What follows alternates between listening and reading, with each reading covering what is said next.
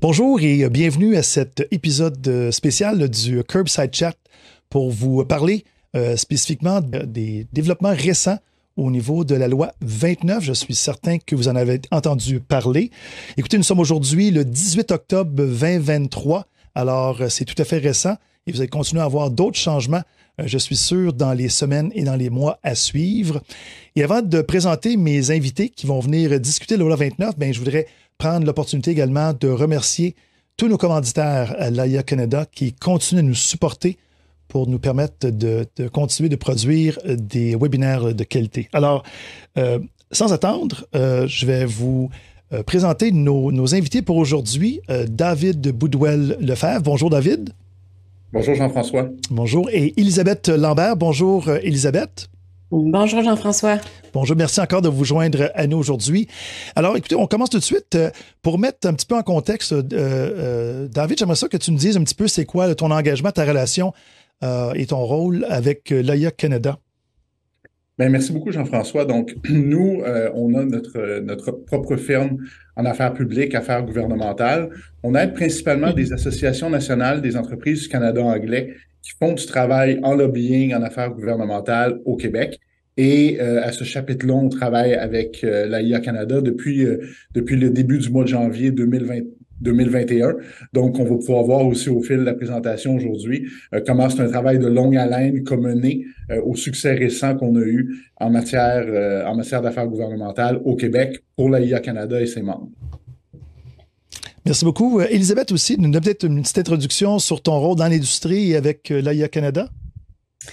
Merci Jean-François. Euh, moi, en fait, je suis copropriétaire d'un magasin de pièces dans la région de Joliette. Je m'implique depuis 2018 avec l'AIA dans divers dossiers, la relève, euh, les relations gouvernementales et beaucoup d'autres choses, la formation pour n'en nommer que quelques-uns. Euh, dans les derniers mois, dans les dernières années, on a travaillé très fort. Euh, J'ai travaillé très fort en compagnie de l'équipe de l'AIA pour faire avancer le dossier du droit à la réparation dont on va parler aujourd'hui. Excellent. Bien, merci beaucoup. Alors, euh, d'entrée de jeu, on parle encore une fois de la loi 29. Euh, David, donne un petit peu euh, une mise en situation à bien comprendre comment est-ce qu'on s'est rendu à, la loi, à la loi 29? Effectivement, étant donné que le droit à la réparation, l'accès aux données pour la réparation est une demande de longue date, une préoccupation de longue date du côté de l'AIA Canada, puis de l'ensemble du, du marché secondaire, on a commencé à remarquer dans d'autres, certains États américains, certains pays européens, à l'étranger, que cette notion-là de droit à la réparation pour les biens, que ce soit les téléphones cellulaires, les applications, les électroménagers, euh, commence à être de plus en plus populaire. Et l'idée a été de dire, mais si c'est bon pour des biens d'une valeur de 500 dollars ou de 1000 dollars, ben c'est certain que les véhicules, les voitures à 60, 70 000 dollars dans certains cas devraient être incluses, euh, devraient être incluses là-dedans dans le concept de droit à la réparation.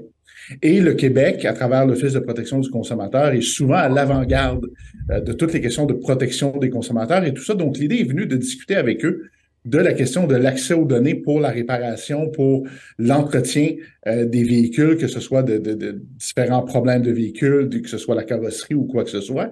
Et euh, le, il y a des députés au Québec qui ont commencé à déposer des projets de loi sur l'obsolescence programmée et le droit à la réparation. Et l'AIA Canada s'est dit, faut appuyer ces projets de loi-là, mais il faut aller plus loin. Il faut travailler avec le gouvernement du Québec pour avoir un projet de loi qui garantit le droit à la réparation et l'accès aux données, et que ce soit un projet de loi du gouvernement, donc un projet de loi qui va être appelé, qui va être travaillé, qui va être voté par les parlementaires et qui va avoir une chance d'être adopté. Et je dirais que, bon, moi, mon engagement avec l'AIA, ça fait un peu plus que deux ans et demi. Dès le départ, on a commencé à travailler, faire des rencontres avec des élus pour semer un peu ce qu'on voulait récolter plus tard, c'est-à-dire leur faire connaître nos ambitions, leur expliquer pourquoi les véhicules doivent être inclus dans le concept de droit à la réparation. Et c'est un peu comme ça qu'on a travaillé et qu'on a réussi à obtenir le projet de loi 29 et euh, à ce qu'il soit voté par l'Assemblée nationale au mois de, au mois de septembre ou début octobre de cette année. C'est intéressant. Donc, c'est sûr qu'on n'est on pas arrivé directement à la loi 29, donc beaucoup de travail en arrière-plan. Elisabeth, euh, je sais, tu as participé avec beaucoup de rencontres, rencontrer des députés, des gens du gouvernement en amont de, la loi 29, c'est bien ça? Oui, en effet, comme David l'a mentionné, c'était un travail qui s'est échelonné sur plusieurs mois, voire plusieurs années. Donc, on a fait de nombreuses rencontres avec euh, des députés, mais également des, des, gens qui travaillent auprès euh, des, des, des, bureaux des ministres euh, pour les conscientiser, les sensibiliser, les mettre au courant des enjeux. Euh, faut pas oublier que notre industrie au Québec, c'est une grosse industrie. On est au-dessus de 100 000 personnes qui travaillent dans cette industrie-là. Donc, ça a un impact direct sur de nombreux emplois, de nombreuses PME. On a, fait de nombreuses rencontres qui ont mené euh, au dépôt du projet de loi 29. Euh, oui, ça a été un travail euh, échelonné sur de longs, de longs mois et de longues années. Oui. Et donc, finalement, le ministre de la Justice a présenté le projet de loi 29. Peut-être, David, les, grands éléments importants de la, de la, fameuse loi 29 qui a été présentée par le ministre de la Justice pour nous mettre en contexte. Oui, effectivement, le, ministre Jolin Barrette, euh, Simon Jolin Barrette, le ministre de la Justice, dès le départ, euh, était réceptif à entendre les arguments euh, de divers groupes. quand, ils ont dit, OK, nous, on va le prendre à bras le corps, il y a des députés qui ont présenté des projets de loi indépendants. Nous, on veut que ce soit un projet de loi du gouvernement sur l'obsolescence programmée, le droit à la réparation. Donc, je dirais que la première étape, ça a été de s'assurer, au nom des membres de l'AIA Canada, en travaillant avec la division du Québec, que les véhicules, les véhicules individuels, qu'on appelle véhicules de promenade dans certains cas, soient inclus dans le projet de loi. Donc, je dirais que la première chose, contrairement à certaines autres juridictions, les véhicules ont été inclus dans le projet de loi. Donc, ça, ça a été déjà une grosse victoire. Et par la suite, c'était de voir que ce soit un vrai droit à la réparation, c'est-à-dire un droit d'accès aux données, que le propriétaire du véhicule puisse décider de partager avec le réparateur de son choix, qui peut être un concessionnaire, mais qui peut surtout être aussi un atelier, euh, un atelier indépendant, de manière à être capable de partager ces données-là qui permettent la réparation du véhicule ou une partie de l'entretien du véhicule. Donc, c'est ce qu'on retrouve dans ce projet de loi-là. Je dirais que les deux notions les plus importantes, les véhicules sont, sont, sont là, et ça, ça a été une grosse victoire, beaucoup de travail de l'AIA. Et la deuxième chose aussi, que ce soit opérationnel, dans le sens où c'est bien beau avoir un droit à la réparation, mais encore faut-il que ça soit indiqué. Dans ce cas-ci, c'est indiqué dans la loi que ça devra se faire à un coût raisonnable, que ça devra se faire avec une technologie qui est lisible, c'est-à-dire que les ateliers vont vraiment avoir accès euh, à ce qu'ils ont besoin pour faire la réparation. Donc, je dirais que pour les membres, c'est probablement les deux aspects pour l'instant au niveau de la loi euh, qui sont les euh, qui sont les plus importants et qui sont les dossiers porteurs que l'AIA Canada a réussi à amener jusqu'au bout. Ouais.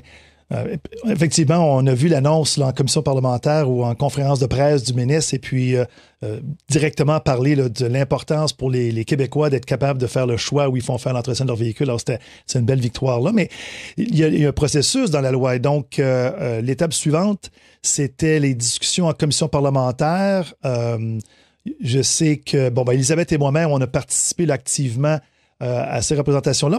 Mais, David, en amont de ça, on a préparé aussi une soumission à la commission parlementaire pour euh, l'étude du projet de loi. C'est bien ça? Oui, il y, a un, document qui a été préparé parce qu'évidemment, quand on se présente en commission parlementaire pour discuter du projet de loi avec les députés, on envoie toujours des commentaires par écrit qui peut, ça peut, ça la discussion. Ça, on voit les, eux peuvent poser leurs questions à partir de ça aussi. Et le document a été préparé avec la IA Canada, mais aussi en étroite collaboration avec la division du Québec pour présenter les arguments, pour être capable de convaincre le gouvernement. Et ce document-là, vous pouvez le trouver sur le site de l'Assemblée nationale du Québec. C'est un document qui est public, qui représente une partie de la contribution de l'AIA Canada au développement du projet de loi 29. Donc, c'est quelque chose que les gens peuvent consulter sur le site de l'Assemblée nationale. Et puis, Elisabeth, une, expérience unique. Je sais, on a, eu l'occasion de le faire ensemble. Puis merci, David, pour ton support lorsqu'on était euh, à l'Assemblée nationale à Québec. Parle-nous un petit peu de cette expérience-là, Elisabeth, puis du message qu'on allé livrer, là, et puis de ce qu'on a entendu de la part des, élus. Euh. D'entrée de jeu, euh, je tiens aussi à remercier David et son équipe pour la préparation qui a été faite avant qu'on se présente en commission parlementaire, c'était hyper important d'être bien préparé. On est arrivé là, on savait ce qu'on avait à, présenter devant les, les, gens qui étaient devant nous. Donc, on avait plusieurs élus qui étaient devant nous. On a pu présenter euh, tous les défis auxquels l'industrie faisait face, mais aussi un portrait. Je pense que c'est super important qu'on présente qu'est-ce que ça représente au Québec, euh, l'industrie secondaire de l'automobile. Donc, on, a fait ça, on a présenté les enjeux, on a présenté aussi ce qui se faisait ailleurs, puis on, a présenté euh, comment le projet de loi 29 pouvait être bénéfique pour euh, au-dessus de 100 000 personnes au Québec. Euh, on a eu des questions super intéressantes de la part de tous les gens qui étaient alentour de la table, de tous les partis qui étaient présents. On a eu des super bonnes questions. Euh, je pense que les, les, élus, les députés qui étaient présents ont, ont, eu vraiment conscience, étaient vraiment conscients de comment c'était important pour notre industrie, pour les gens au Québec, d'avoir le choix, que le projet de loi 29, c'était vraiment un, un, une étape importante, euh, un, un, pilier pour l'avenir euh, au niveau de l'industrie du marché secondaire. Donc, ça a été une expérience extraordinaire, une réception extraordinaire aussi qui a mené à un vote de cette loi-là. Puis, comme on va pouvoir en parler par la suite, euh, le vote a été unanime. Donc, je crois que l'opinion était vraiment très, a été très bien reçue de la part de, de, la commission parlementaire auquel on a pu participer, moi, moi et toi, Jean-François. Absolument. Quelle belle expérience. Euh, bravo, Elisabeth. Euh, des beaux témoignages. Alors, David, euh, le projet de loi, évidemment, c'était bien reçu. Il y a eu des quelques petits changements en commission parlementaire, mais le projet de loi, comme Elisabeth le disait, a été adopté à l'unanimité. Ton, point de vue, le son de cloche de ce qu'on a entendu après notre commission parlementaire, bon, on a un petit peu de couverture médiatique aussi lié à ça. Là. Oui, effectivement. c'est toujours un, un travail en deux temps, c'est-à-dire qu'il y a le travail de présentation devant les députés, euh, présenter nos arguments, faire aboutir le projet de loi, ça c'est une chose. Mais évidemment, c'est quelque chose qui se fait pas nécessairement dans une tour d'ivoire ou en vase clos. C'est-à-dire qu'il y a l'opinion publique qui est importante aussi. Et dans le dossier du droit à la réparation, c'est un dossier qui est bien parce que l'opinion publique, les consommateurs, les gens qui ont de la difficulté avec l'inflation, qui ont beaucoup de paiements et tout ça, sont de notre côté. Donc, le travail dans ce cas-ci, c'était de, de, de, que l'opinion publique voit ce que l'AIA Canada fait, soit sensibilisé à ce qui se passe en commission parlementaire, par rapport au projet de loi à l'étude et euh, qu'il n'y a pas de tentation de la part des élus de dire ah ben c'est pas si important que ça, on peut revenir en arrière, on doit écouter les arguments d'autres groupes, leur donner beaucoup de poids pour essayer d'équilibrer les choses. Donc euh, Jean-François, euh, on, a réalisé des entrevues, tu as fait plusieurs entrevues, on est allé au 98.5, on a eu une exclusivité dans le Journal de Montréal, dans le Journal de Québec. Je pense que tu as fait des entrevues avec avec la presse aussi. tu es passé à l'émission de Mario Dumont à, à TVA et LCN. Donc a eu une belle couverture médiatique et le travail aussi, c'est de faire un peu, euh, de faire un peu la tapisserie euh, en arrière pour préparer notre présentation. Donc, quand on est arrivé à la commission parlementaire, les élus, les députés avaient déjà eu dans leur revue de presse, avaient entendu parler ce qu'on avait fait. Donc, c'est quelque chose qui montre un sérieux, qui montre une crédibilité et qui, dans ce cas-ci, a aussi aidé auprès de l'opinion publique à euh, populariser les mesures qu'on voulait entendre et qu'on voulait voir dans le projet de loi 29 et euh, ça fait partie du travail.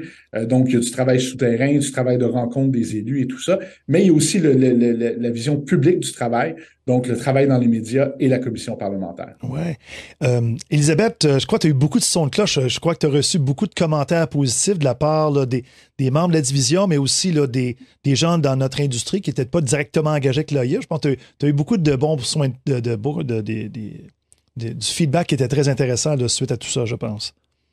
Oui, en effet, euh, les gens dans notre industrie qui ont vu ça arriver, honnêtement, je crois qu'ils n'étaient pas tant conscients pour la plupart de ce qui avait tout été fait en amont, le travail qui avait été fait, mais ça a été reçu avec énormément de, de, positivisme et les gens étaient contents de voir qu'il y avait un pas qui était fait en avant.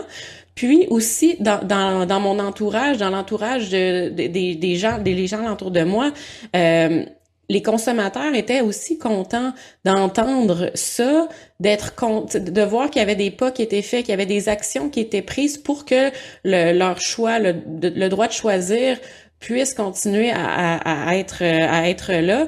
Euh, il y en a beaucoup qui, qui nous disent euh, moi euh, mon, mon, mon, atelier indépendant là j'y tiens donc c'est vraiment un pas dans la bonne direction.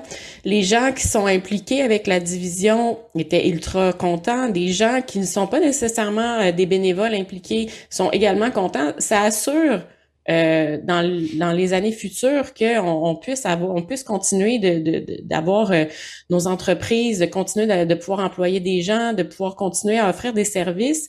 Ça, nous assure, ça nous assure une certaine pérennité là avec ce projet de loi là. Absolument. Alors, le, projet de loi est adopté. Euh, David, est-ce que ça veut dire que son application est maintenant? Explique un petit peu pour, euh, pour les gens. C'est quoi le processus suivant après euh, l'adoption de la loi? Et ça va être quoi les prochaines étapes? C'est un aspect important parce que quand, quand l'Assemblée nationale vote une loi, c'est pas. Ce qui, il y a des choses qui sont clairement définies, il y a des choses qui restent à définir. Donc, la loi est un peu un cadre à l'intérieur duquel les entreprises vont pouvoir ou vont devoir opérer à partir d'une certaine date. Donc, il y a certaines mesures qui sont en vigueur maintenant. Il y a certaines mesures du projet de loi qui vont être en vigueur seulement en 2025. Donc, c'est une application qui est progressive. Et la prochaine étape, c'est de travailler euh, à un dépôt de règlement. Donc, le règlement qui va venir préciser comment la loi va être appliquée. Donc, un exemple simple. Donc, la loi dit euh, les propriétaires de véhicules peuvent transmettre les le, donner le droit d'utiliser leurs données de véhicules aux réparateurs de leur choix, mais maintenant, c'est de voir comment ça va se faire, euh, à quel coût ça va se faire, selon quel processus, ça va être quoi la mécanique pour faire ça? Donc, je dirais que la loi nous donne le bon cadre. Maintenant, il s'agit d'aller discuter et négocier la, bonne manière dont ces mesures-là vont être appliquées concrètement sur le terrain. Et puis, c'est là que c'est important d'avoir une bonne division du Québec, une division du Québec qui est forte, parce que c'est vraiment à cette étape-ci qu'on va avoir besoin des exemples précis, des exemples concrets. Comment ça se passe dans un atelier? Comment ça se passe dans un garage? Comment ça se remplace un pare-brise? Comment ça se remplace une pièce de carrosserie?